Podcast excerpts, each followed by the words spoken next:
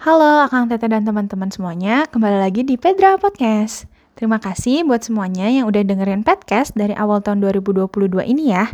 Semoga ke depannya podcast bisa memberikan lebih banyak cerita-cerita tentang pengalaman perkuliahan, organisasi, dan pengalaman-pengalaman menarik lainnya.